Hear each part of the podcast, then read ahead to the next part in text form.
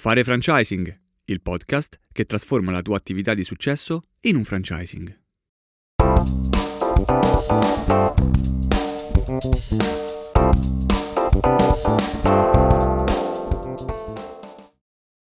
Benvenuto nella puntata numero 16 di Fare Franchising. Oggi parliamo di una storia di come è stata trasformata un'attività artigianale che è quella di un parrucchiere che è entrato nel mondo dei barbieri in un franchising, uno dei franchising di riferimento, se non il franchising più grande oggi in Italia nel mondo della barberia, e il franchising che ha portato un po' questa mentalità nuova del barbershop in, uh, in voga in questo momento e eh, ha poi portato con sé una serie, una miriade di competitor. Vedremo bene quali sono stati i passaggi, soprattutto quali sono state eh, le convinzioni, le, le idee che hanno portato Danilo a trasformare un'attività innovativa come era quella di dire io sono un, un parrucchiere per donna, ho avuto mm, per anni eh, negozi di parrucchiere per donna, adesso apro una barberia, un'idea nuova che ha avuto un grande successo prima a Roma e poi adesso lo sta avendo in tutta Italia.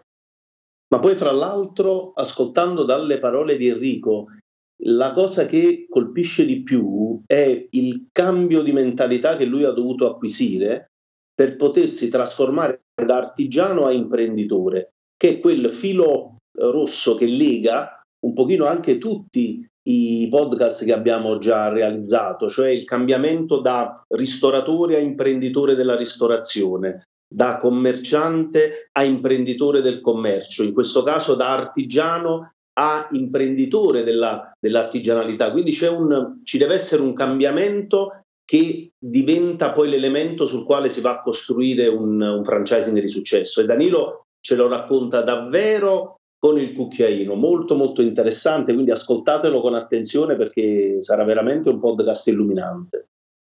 Bene, iniziamo. Dai. Siamo con Danilo Foresi di Macete.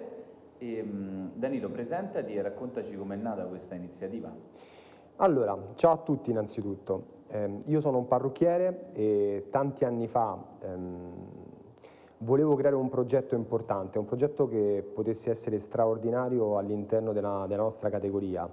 Quindi iniziai ad aprire una barberia e dopo un anno d'apertura abbiamo visto che comunque aveva raggiunto grandi risultati e quindi abbiamo iniziato a, a, raddoppiare le aperture, quindi fino ad arrivare a due, tre, quattro aperture. E da quel momento in poi abbiamo iniziato a pensare adesso cosa facciamo, perché in ogni iniziativa eh, c'è sempre o una crescita o una fase di stallo.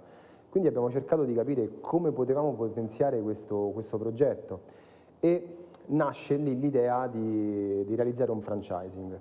Quindi all'inizio non è stato poi così semplice. Certo, eh, immagino.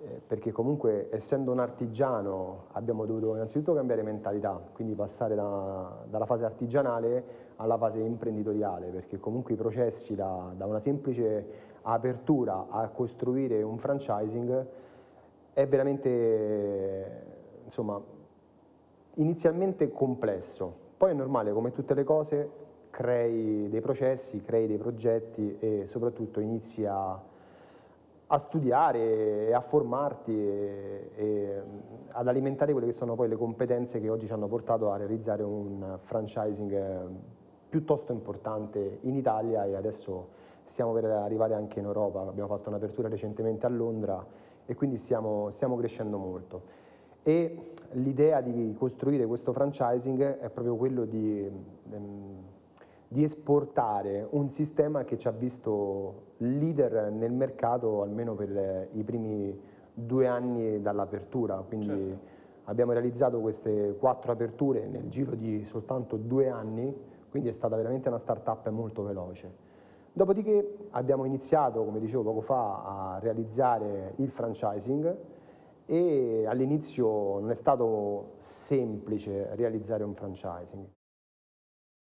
Danilo ci ha dato degli spunti veramente interessanti in, questo, in questi primi due minuti. Eh, loro sono partiti da un parrucchiere storico per donna a San Giovanni, che poi è proprio vicino dove abito io a Roma, e mh, da quel punto sono nati poi su questo progetto che era un po' stato pensato chiacchierando una sera, mi diceva Danilo, è nato un po' in maniera ehm, informale, così parlando con dei, suoi, eh, con dei suoi ragazzi, è partito velocemente. Le persone, le prime persone che hanno aperto con lui sui punti diretti sono state ehm, le persone che hanno lavorato con lui da sempre. Quindi eh, i ragazzi che hanno lavorato nel primo punto per, eh, per donna, un parrucchiere per donna, lo hanno accompagnato nell'apertura di questi eh, primi quattro punti diretti su Roma. Ecco, la cosa molto bella, molto forte, eh, da una parte è stata quella del valorizzare lo staff che avevo all'interno della squadra e farlo diventare eh, a tutti gli effetti un mio socio, quindi una persona che eh, era un mio collaboratore, eh, ha fatto quel passo, quel salto di qualità che magari tante persone ehm, immaginano, tante persone vorrebbero fare, ma magari non hanno il coraggio oppure non hanno eh, il desiderio effettivamente di volerlo realizzare.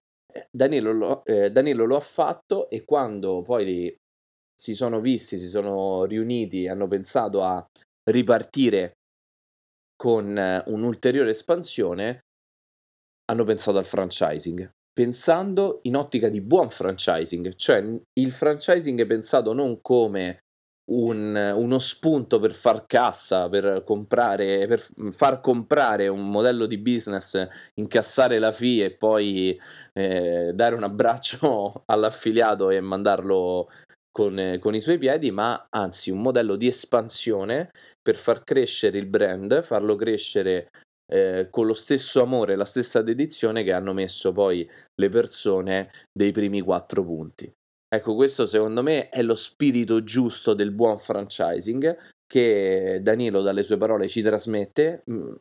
Me lo ha fatto arrivare e lo dirò anche più avanti nell'intervista, veramente eh, sono proprio contento di averlo intervistato proprio perché eh, si, si vive lo spirito giusto, che è quello di espandere col desiderio di far vincere le persone sul territorio e di espandere il franchising non per uh, far cassa, far dei soldi, non per far quadrare i conti a fine mese, ma per desiderio reale di espansione, espansione più veloce ovviamente rispetto a quella di, eh, dell'opportunità di capitali propri. Ma infatti, perché poi tra l'altro, vedi, quando poi si parla di franchising, di buon franchising, lui perché è riuscito in questa in operazione? È riuscito in questa operazione perché a monte come artigiano aveva creato un team sicuramente coeso, un team che aveva ben chiara la sua vision, quello che lui voleva fare ed è riuscito a coinvolgerli a tal punto che quando gli è venuta in mente l'idea di aprire questo barbershop innovativo, questi ragazzi lo hanno, lo hanno seguito. Quello è stato il suo vero punto di forza. Se avessi avuto alcuni dipendenti eh, casomai che erano stanchi di lavorare con lui, che erano stati vessati, che erano stati mal pagati, che erano stati maltrattati, ad una opportunità del genere probabilmente l'avrebbero mandata a quel paese.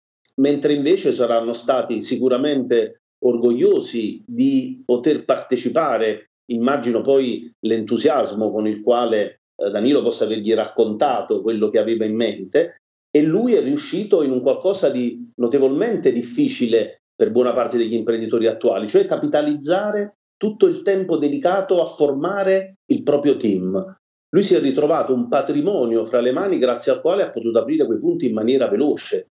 E questo da un punto di vista puramente imprenditoriale. Ma poi, se lo avete ascoltato bene nelle sue parole, nel suo approccio al franchising, tutto ci ha detto tranne che è stato un qualcosa di semplice, un qualcosa di eh, affrontabile con superficialità, ci ha parlato che ha dovuto studiare, che ha dovuto cambiare mentalità, che ha dovuto eh, iniziare ad utilizzare il termine processare, cioè che ha dovuto proprio cambiare l'approccio a quel lavoro per far sì che quell'attività di un artigiano, di uno che lavora con le mani, con, con l'estro, con la fantasia, per poter accontentare il cliente, fosse possibile replicarlo n volte con le stesse identiche, eh, come dire, buoni risultati. Quindi davvero io credo che in questo podcast Danilo ci stia dando proprio quelle, quelle indicazioni che eh, faranno comprendere a chi lo ascolterà che il franchising davvero è una cosa seria.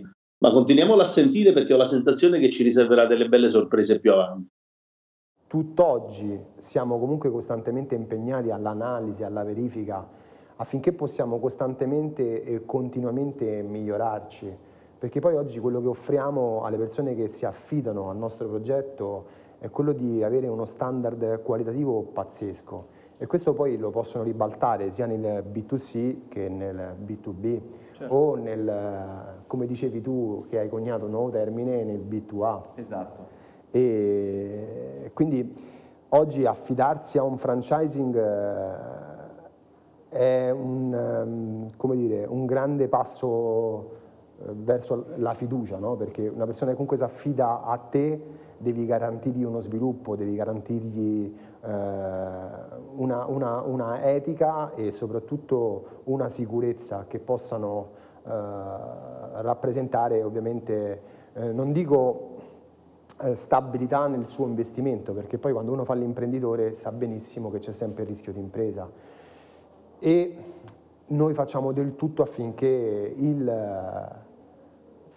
l'affiliato possa avere eh, il suo patrimonio dire, sicuro eh, e soprattutto che possa avere uno sviluppo nei prossimi anni. Insomma. Allora, nelle parole di Danilo abbiamo trovato tutti quei termini, tutti eh, quegli aspetti che rappresentano in buona sostanza le fondamenta del progetto Rating. E poi finalmente, e per questo meriterebbe, non lo so, una targa, un premio, una commemorazione, all'aver accostato la parola standard a quella della qualità. Infatti, se avete sentito il modo con cui lui dice abbiamo uno standard qualitativo pazzesco, quindi ha dato l'accezione positiva al termine standard affiancandolo a quello qualitativo. È come se lui avesse bloccato, congelato quella qualità per poterla replicare n volte. Tanta tanta roba, veramente Danilo sta centrando e ha centrato in pieno che sono, eh, quelli che sono gli ingredienti fondamentali per strutturare un buon franchise, che del resto si vede dai risultati. Ma all'inizio ha parlato anche di monitoraggio, di analisi, quindi è uno che non si sta assolutamente, eh, come dire, adagiando sugli allori, ma sta controllando, sta verificando tutto ciò che sta avvenendo per cercare di capire in che modo andarsi a, uh, a muovere per poter migliorare tutta una serie di aspetti. E poi un'altra cosa che mi ha colpito moltissimo è questo senso di, di responsabilità che lui sente, che poi credo Enrico si trasformi in un qualcosa dedicato anche nella ricerca e nella modalità con la quale lui eh, cerca i nuovi affiliati e la modalità con la quale gestisce anche il B2C, quindi i clienti dei suoi, dei suoi punti.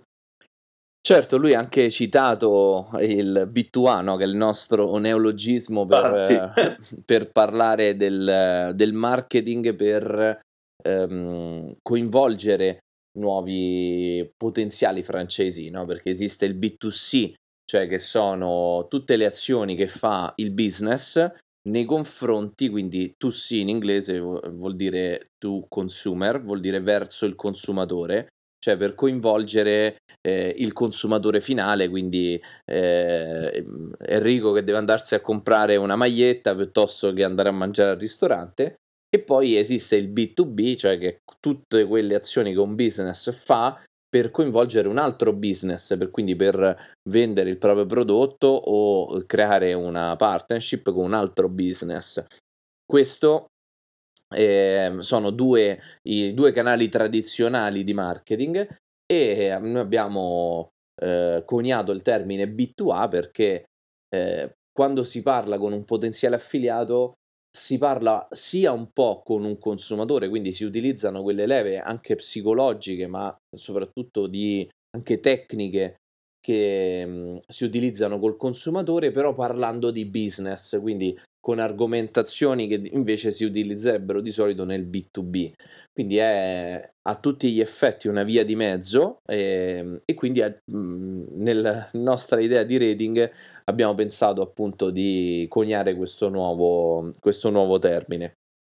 E Danilo l'ho apprezzato e l'ho anche citato perché? Perché appunto questa questo standard qualitativo di cui parla è anche eh, all'atto pratico si, mhmm, si trasforma, si traduce con una sicurezza nell'investimento, che è la parte più importante quando si parla di franchising, perché eh, già nelle puntate precedenti più volte abbiamo parlato dei, delle cinque figure, dei cinque potenziali franchisee. Sono l'autoimpiego, l'autoimpiego, l'autoimpiego senior, eh, l'investitore, il manager, l'imprenditore. Sono cinque figure che scelgono il franchising per fare attività di business.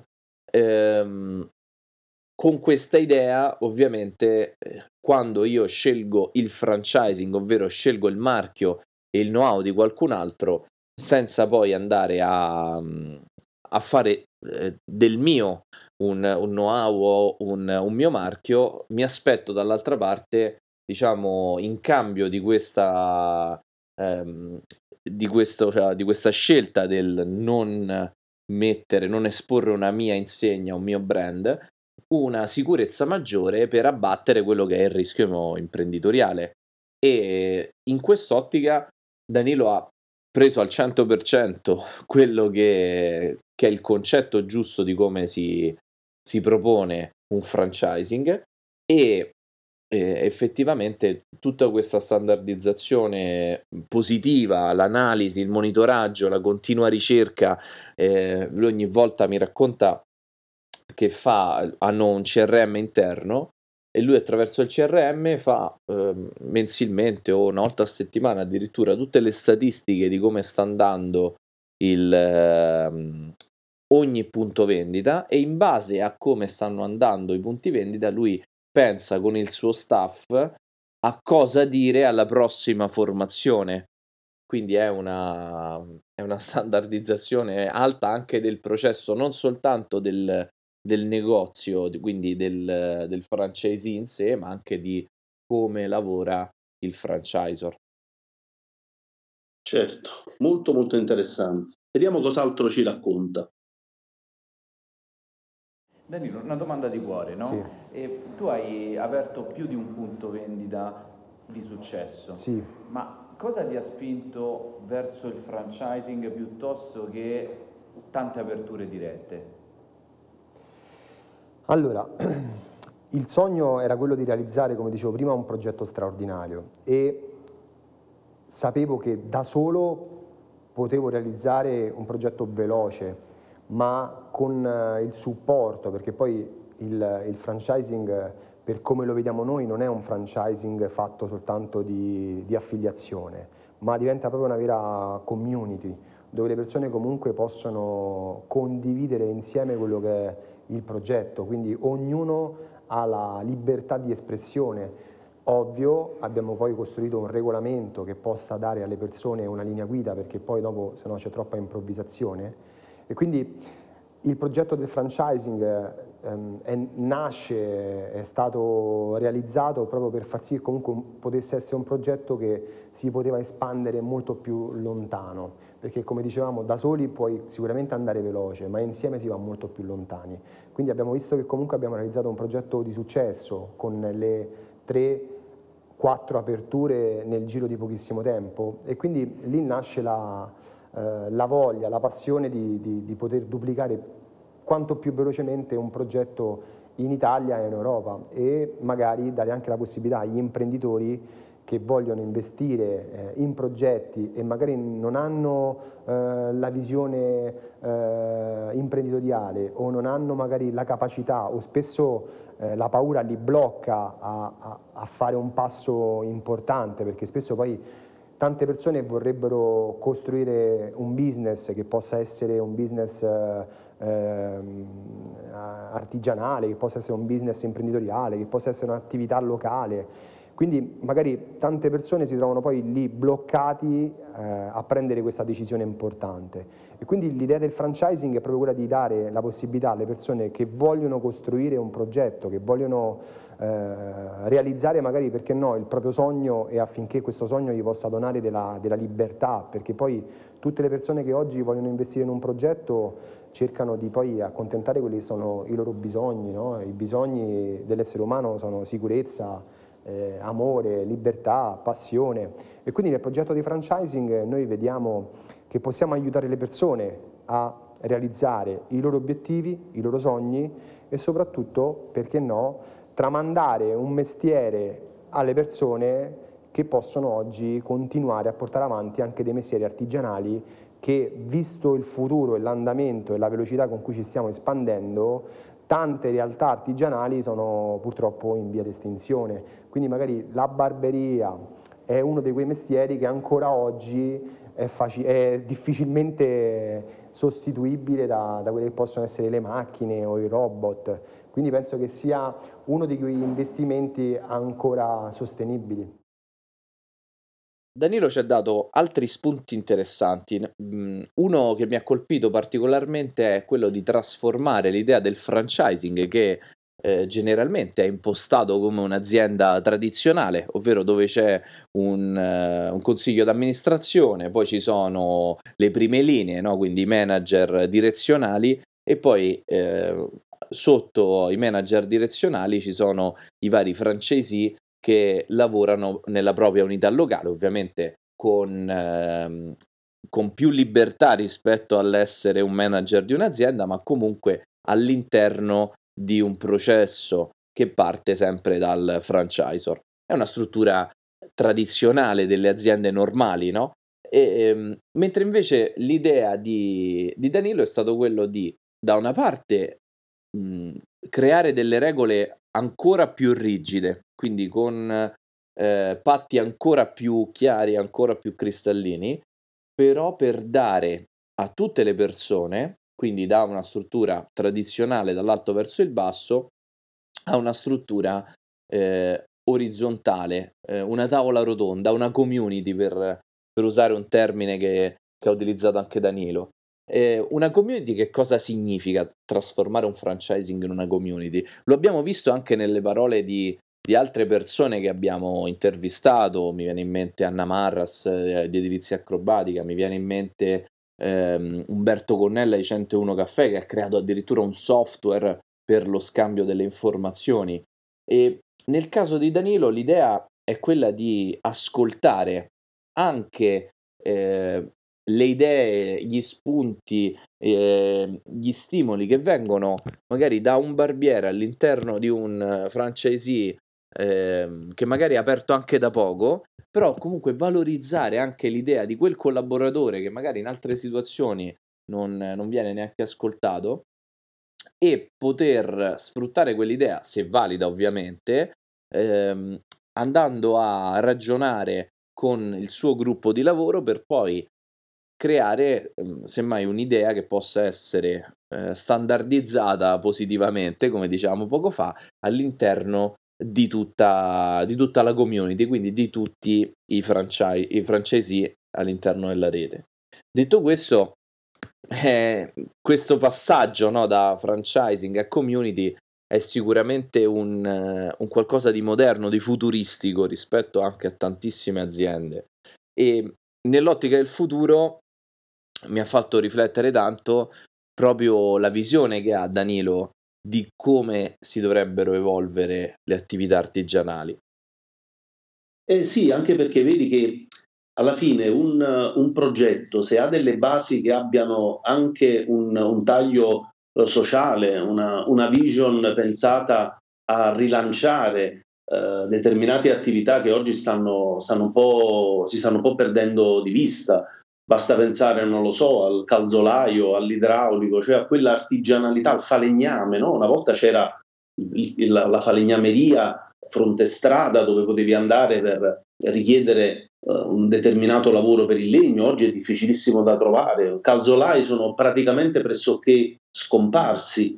È chiaro che anche il, eh, il barbiere aveva, così come il parrucchiere, aveva bisogno di un, eh, di un rilancio, no? di un qualcosa che gli desse un, un'immagine completamente diversa. Danilo ci è, ci è riuscito e il suo progetto a lungo andare porterà sicuramente ad un incremento, a un ritorno del, dei giovani verso un, una tipologia di attività artigianale che forse in alcuni anni è stata un po' deprezzata, declassata. No? Chi lavorava la, in maniera artigianale quasi veniva visto come un, un lavoratore di serie B, mentre invece lui grazie a questo progetto, lui come tanti altri che stanno lavorando in questo settore, eh, sta rilanciando un po' tutto quello che è il, quel comparto a cui, a cui l'Italia deve essere sicuramente molto, molto attenta e devota in quanto è stata parte integrante del, dello sviluppo della nostra bella nazione. Però c'è anche un altro aspetto che proprio all'inizio mi ha colpito, è stato quando tu gli hai chiesto eh, perché, il, perché hai pensato al franchising e lui ha fatto questo parallelismo molto bello tra le aperture dirette, ha detto sarei stato molto più veloce, con il franchising sono sicuro che andrò molto più lontano, quindi non ha avuto fretta di, di guadagnare, fretta di, di, far cassa immediatamente, ma ha avuto la lungimiranza di guardare più in là, di guardare al futuro, capendo che da solo non ce l'avrebbe mai potuta fare e addirittura ampliando quella che è l'ottica franchising alla community, quindi trasformando tutti i suoi affiliati in, in una serie di piccoli, tra virgolette, soci che possano contribuire con, con, i loro input a migliorare tutti i processi. Quindi bello, molto molto molto bello. Bene, continuiamo ad ascoltare l'intervista. Certo, ti parlo da investitore o da mh, potenziale franchise, eh, franchisee. Sì. Eh, cosa differenzia l'investimento eh, nei confronti di Macete piuttosto che in qualsiasi altra opportunità, magari anche nello stesso settore? Allora, la differenza ehm, all'interno del, del, progetto franchising Macete è quello, come dicevamo poco fa, che la nostra mission è quella di aggiungere valore alla vita delle persone che ci frequentano e che soprattutto ci affidano i loro investimenti. Quindi siamo costantemente impegnati eh, allo sviluppo, siamo costantemente impegnati al far sì che comunque l'investitore, e in questo caso l'affiliato, possa raggiungere risultati nel minor tempo possibile e con questo abbiamo realizzato un sistema di formazione, analisi, verifica veramente maniacale. Ehm, abbiamo un programma dove gli affiliati spesso fanno anche fatica a seguirci perché eh, siamo molto, molto focalizzati e concentrati affinché il progetto possa essere sempre più eh, di successo. Quindi le persone che comunque oggi si affidano a noi eh, da subito vedono che c'è differenza, c'è serietà, c'è rigore, ma soprattutto c'è una grande focalizzazione. E questo oggi penso che in un progetto di, di investimento sia una delle basi fondamentali per avere una garanzia. Sappiamo benissimo quanto è importante oggi scegliere un progetto, ma soprattutto avere un progetto che ti dà la possibilità di essere mm, come dire, protetto, perché poi la differenza non lo fa soltanto fare il passo in avanti, ma continuare a camminare insieme. Certo. Beh, allora in questo cammino sicuramente ci sono stati dei momenti di difficoltà o ci sono state delle sfide da affrontare. Qual è secondo te la sfida più importante che hai dovuto affrontare? Allora, la sfida più importante che abbiamo dovuto affrontare è sicuramente alzare il livello culturale delle risorse chiave e eh, nel nostro settore, come diciamo poco fa, lavoriamo in, una, in un campo artigianale e Macete nasce con la voglia di differenziarsi come standard, avere una qualità esecutiva e operativa totalmente differente, affinché le persone che comunque possano frequentare la struttura sia a livello diretto, quindi come B2C, possano vivere un'esperienza memorabile. E la difficoltà più grande è proprio trasferire alle risorse chiave, che sono ovviamente gli operatori, i barbieri, quello di iniziare a, ad elevare le proprie caratteristiche culturali, perché oggi la differenza nel settore, io parlo per settore della, della, del, del barbiere, parrucchiere, insomma nella nostra categoria la differenza più importante che oggi si nota è quello che le persone purtroppo tendono a non studiare. Che significa questo? Che Oggi più studi e meno fatica fai nel tuo mondo lavorativo, quindi alzare la cultura, iniziare a conoscere il mondo, iniziare a conoscere anche altri aspetti del proprio lavoro, non soltanto quello artigianale, ma iniziare ad alimentare eh, le competenze, iniziare ad alimentare la comunicazione, iniziare ad alimentare la capacità di interagire con il cliente affinché lui possa vivere un'esperienza memorabile, affinché lui possa interagire non soltanto con un artigiano, ma proprio con un vero professionista. Quindi la difficoltà più grande che abbiamo riscontrato eh, nella fase start-up, ma tutt'oggi ci lavoriamo costantemente perché è una problematica che possiamo riscontrare frequentemente. Quindi cerchiamo di di allenare i ragazzi, la nostra risorsa chiave, non soltanto sotto il punto di vista eh, manuale, ma anche a livello psicologico. Perché la differenza oggi nel nostro lavoro è 80% psicologia e 20% maestria.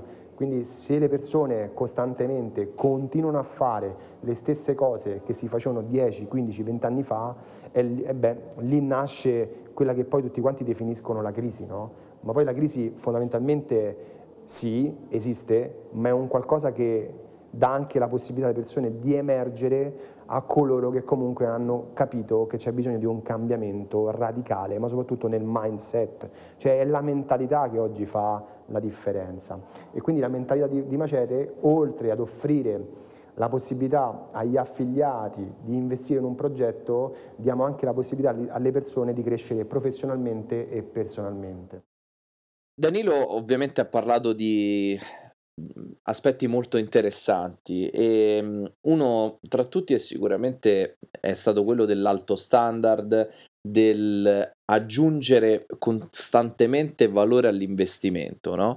Ehm, un investimento che inizialmente sicuramente è stato fatto da persone che hanno visto magari in Danilo una persona in gamba, hanno, si sono fidate di lui e sono partite.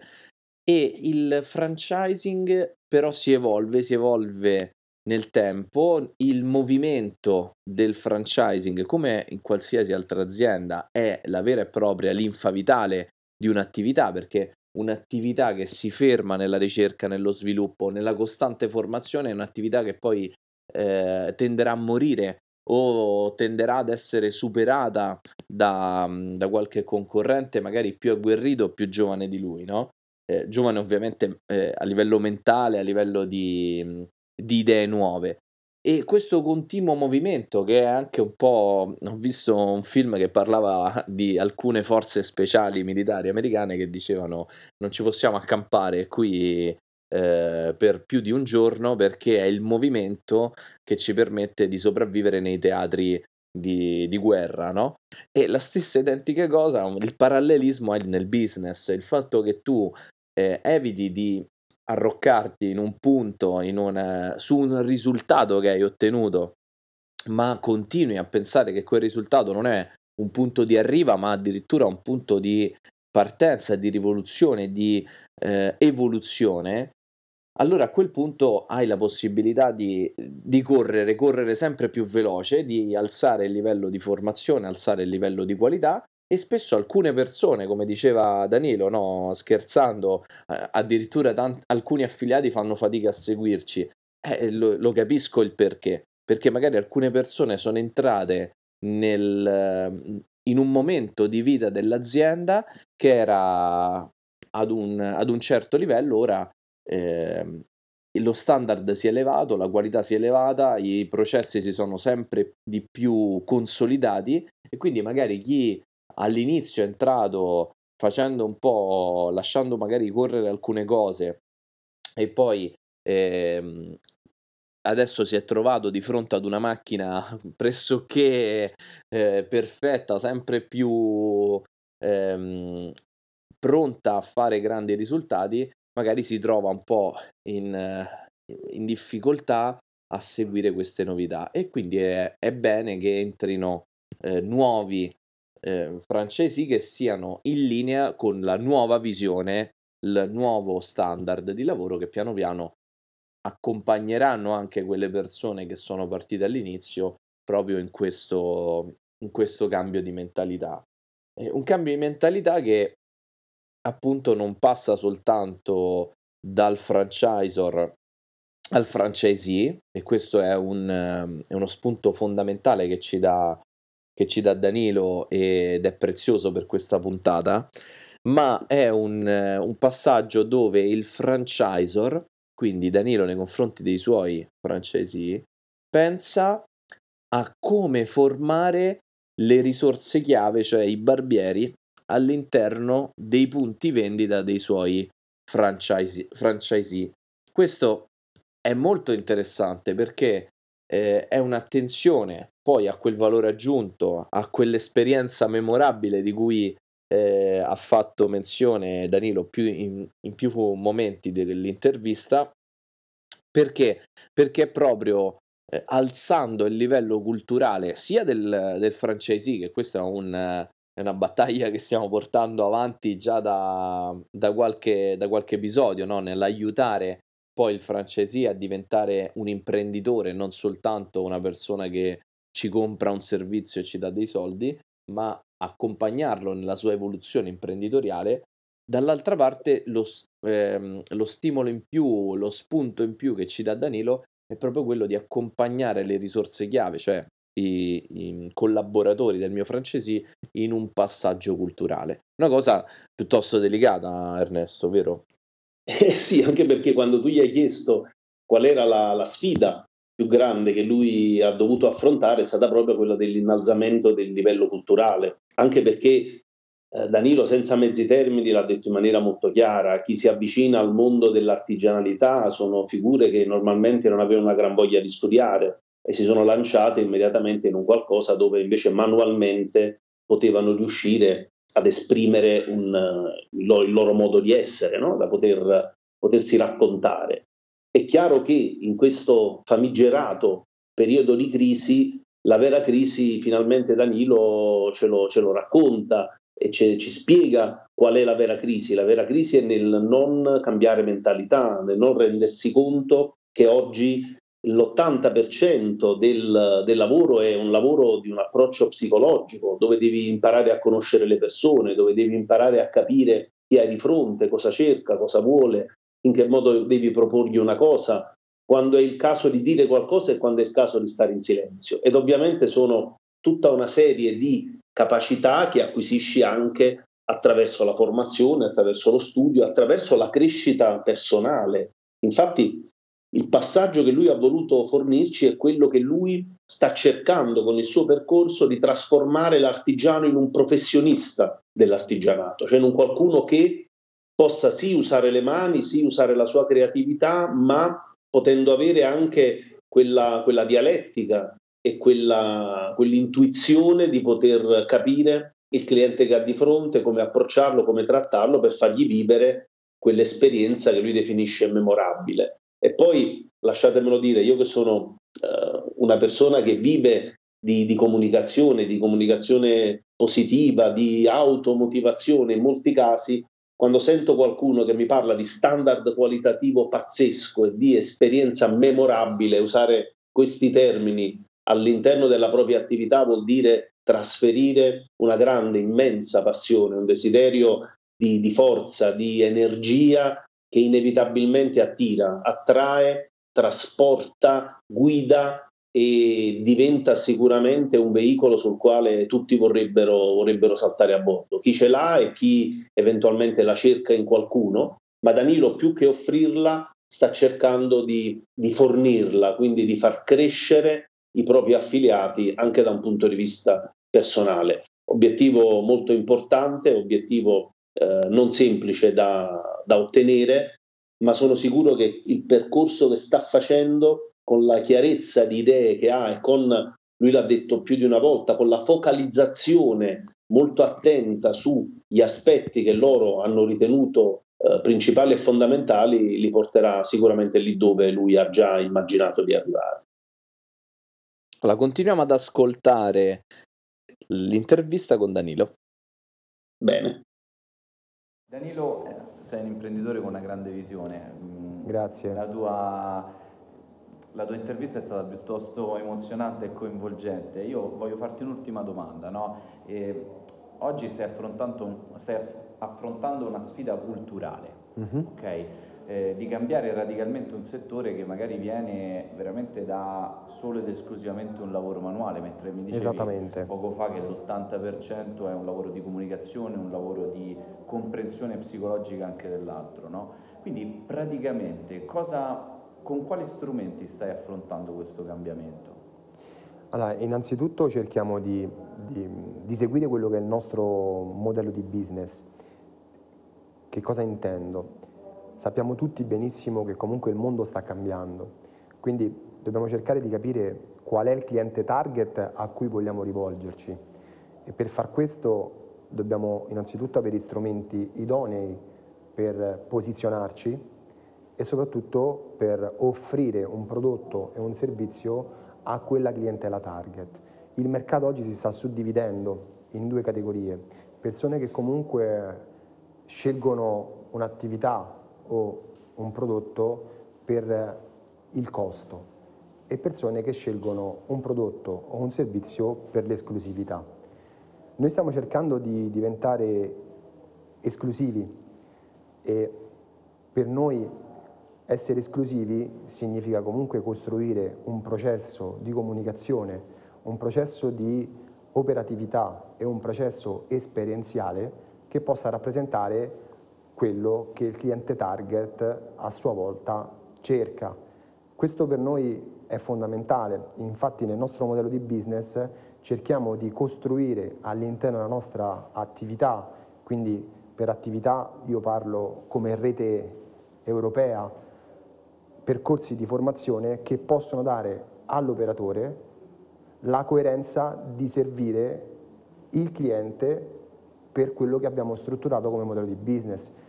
Quindi cosa facciamo di differente? Cerchiamo di allenare le persone non ad essere dei dipendenti, perché oggi soltanto la parola dipendente già crea dolore al collaboratore, ma cerchiamo di allenarlo e improntarlo su una visione più imprenditoriale, spiegandogli la direzione del mercato, facendogli capire che per essere un leader e per essere un operatore, un imprenditore di successo, bisogna iniziare a leggere il mercato. E il mercato, come diciamo poco fa, si sta suddividendo in due aspetti. La categoria di mezzo, la famosa classe media, sta avvenendo sempre meno. Quindi se vogliamo essere un business, un progetto, un franchising o comunque un imprenditore di successo, dobbiamo iniziare a capire come assecondare quello che è il trend, quello che è il mercato, perché noi possiamo scegliere di lavorare su un settore del costo o su un settore dell'esclusività, ma come modello di business abbiamo scelto quello di differenziarci e di lavorare su un settore dell'esclusività. E questo crea ovviamente un processo ingegnerizzato. E il processo ingegnerizzato oltre a poter essere automatizzato da quelli che possono essere poi canali di marketing, c'ha bisogno di un processo vivo, manuale dell'operatore. Quindi la differenza del franchising macete è quello di allenare le persone a intraprendere coerenza, trasparenza ed efficacia su quello che è il modello di business che l'azienda ha strutturato e creato per competere in quel settore, nell'esclusività. Quindi la differenza che cerchiamo di intraprendere da qui ai prossimi tre anni è quello di allenare costantemente più volte al mese i nostri operatori, i nostri imprenditori affinché possano essere sempre di più competitivi, capaci, abili, ma soprattutto veloci e organizzati in quel mercato d'appartenenza. Bene Danilo, io ti ringrazio tanto e ti auguro di aprirne 200-300 di, di, punti macete e mh, ci sentiamo presto. Grazie, spero di aver risposto correttamente, correttamente a tutte le, le, domande. È stato un piacere essere qui con voi e testimoniare quella che è la nostra realtà. Grazie ancora. Grazie, è stato un piacere, grazie. Molte persone confondono il concetto di marketing con il concetto di pubblicità. Allora, il marketing, proprio nella definizione del termine, è come un'azienda si pone sul mercato, mentre invece la pubblicità è eh, come un'azienda comunica qualcosa all'esterno. Sono eh, due, due cose completamente differenti. perché eh, la pubblicità è un aspetto che può aiutare il marketing, ma non è il marketing. E per spiegare bene questa definizione, sicuramente Danilo ci dà uno spunto interessante, no? Quindi quello di comprendere bene il cliente target, perché tutte le azioni di marketing, eh, qualsiasi tipologia di azione di marketing, eh, nasce dalla comprensione del cliente a cui io mi rivolgo.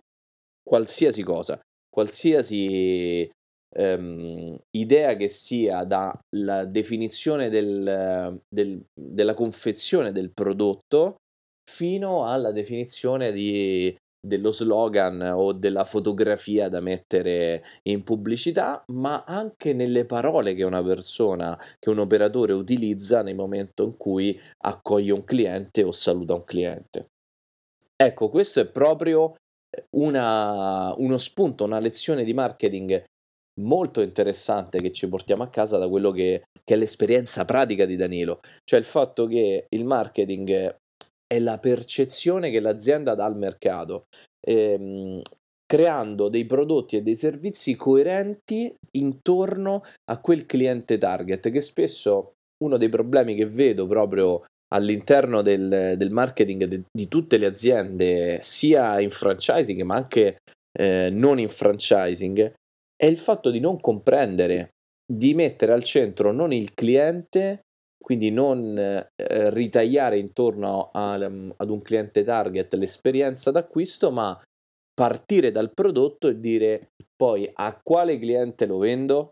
Eh, sono due, sono due eccezioni diverse, no? Da una parte Danilo che è partito dicendo io voglio eh, nel mio nella mia barberia quella tipologia di persone e a quel punto ha fatto dei passaggi successivi, cioè che tipologia di ambiente, che tipologia di servizio, che tipologia di prodotti possono piacere a quella persona.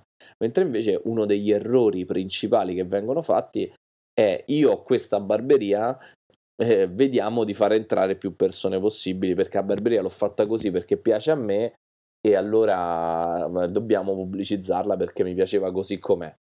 Ehm, non, non funziona proprio così, almeno non funziona così nel mondo del 2019, 2020 o nel futuro perché avendo veramente tanta, tanta, tanta offerta e avendo poi un, un mercato così eh, polarizzato, come ci diceva Danilo, oggi bisogna concentrarsi appunto sul come attirare il cliente, non come ehm, fare in modo che il prodotto piaccia a tutti i costi, ma creare il prodotto intorno al cliente, creare l'esperienza.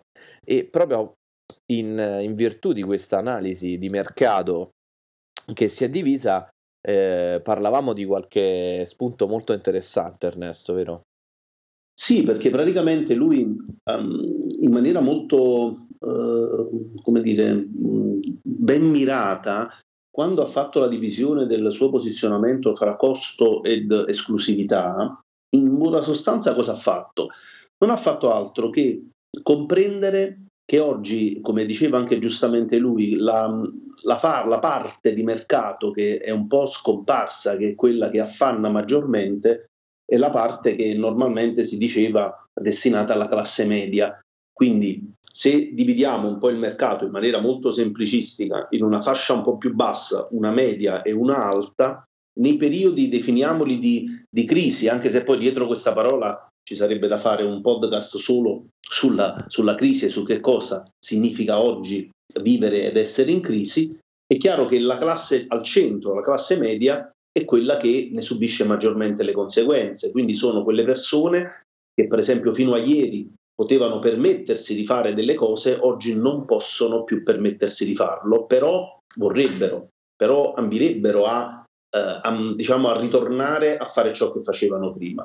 Ecco, lui nell'andarsi a posizionare utilizzando il termine esclusività cosa fa? Intercetta sicuramente la classe alta, ma intercetta anche quella classe media che un tempo andava a svolgere e a investire dei soldi per determinati prodotti o servizi, oggi non lo può più fare, però tende ad andare verso quella tipologia di, di, attività, anche perché l'inverso vorrebbe dire andare verso il low cost. E eh, uno degli ultimi corsi di formazione ai quali ho partecipato, il formatore diceva in maniera molto semplice, quando c'è crisi i soldi non è che spariscono, i soldi continuano a girare, voi vedete locali che ancora sono pieni di gente c'è la fila fuori, altri locali che sono vuoti, ma quindi che succede? Succede che quando c'è crisi i soldi vanno verso due direzioni, o verso il low cost o verso il top, verso l'alta gamma, verso i leader, verso l'esclusivo.